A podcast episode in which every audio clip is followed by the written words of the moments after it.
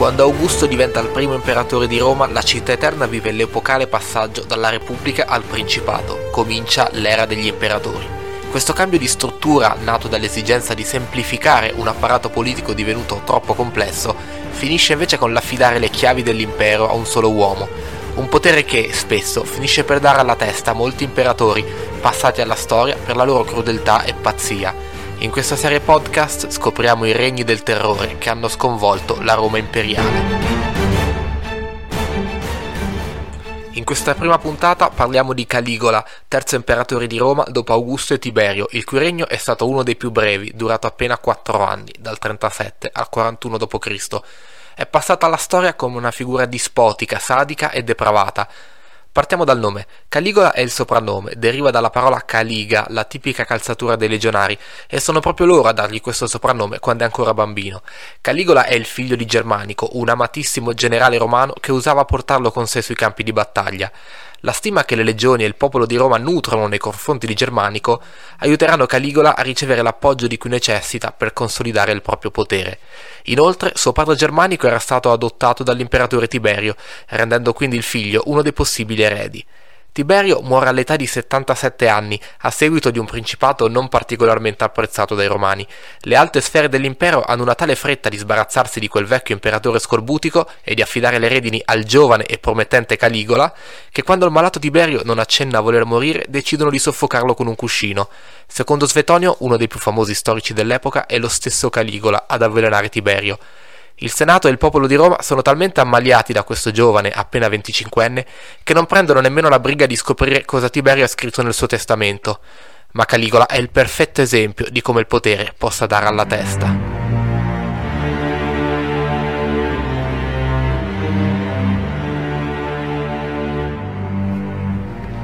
A sua parziale discolpa bisogna dire che il ragazzo non è sano per niente. Soffre di moltissimi disturbi, sia mentali come la schizofrenia, le allucinazioni o il disturbo bipolare, quanto fisici come l'epilessia. A questi si accompagna un gigantesco delirio di onnipotenza che lo porta a paragonarsi ad una divinità, e infatti si mostra in pubblico vestito come i dei e i semidei del Pantheon romano, e a ritenere che tutto, ma proprio tutto, gli sia dovuto. Viene definito dai suoi contemporanei pazzo e dotato di una follia sanguinaria. Caligola ama torturare e veder soffrire le persone. Organizza giochi gladiatori in cui obbliga a combattere tra di loro fino alla morte i cittadini romani, giochi che spesso organizza d'estate a metà giornata, senza però far calare i tendaggi che offrono ombra agli spettatori, obbligandoli quindi per ore ad assistere agli spettacoli sotto la calura estiva massacra tutti i suoi oppositori e cerca in ogni modo di umiliare la classe senatoria, tanto che nei suoi piani c'era quello di rendere console la più alta carica senatoria il suo cavallo. La sua è una crudeltà che non fa sconti, nemmeno con i familiari, che non perde occasioni per umiliare e bistrattare, per poi ucciderli o esiliarli. Ha rapporti incestuosi con tutte le sue tre sorelle, rapporti di cui non perde occasione per vantarsi anche pubblicamente e soprattutto anche davanti ai mariti. Alla fine l'unico parente che gli resterà vicino sarà lo zio Claudio, balbuziente e storpio, che proprio perché è divenuto il suo giullare viene tollerato a corte, sarà lui ad ereditare tra l'altro, curiosità, l'impero dopo la sua morte.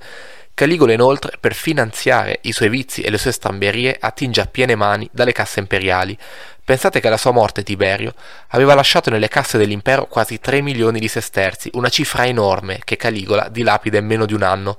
Una volta finiti quei soldi, comincia a tassare a tutto spiano il popolo romano, mette tasse su cibo, processi, prostituzione e tanto altro, e per non farsi mancare nulla obbliga i cittadini ad includerlo quando muoiono nei loro testamenti.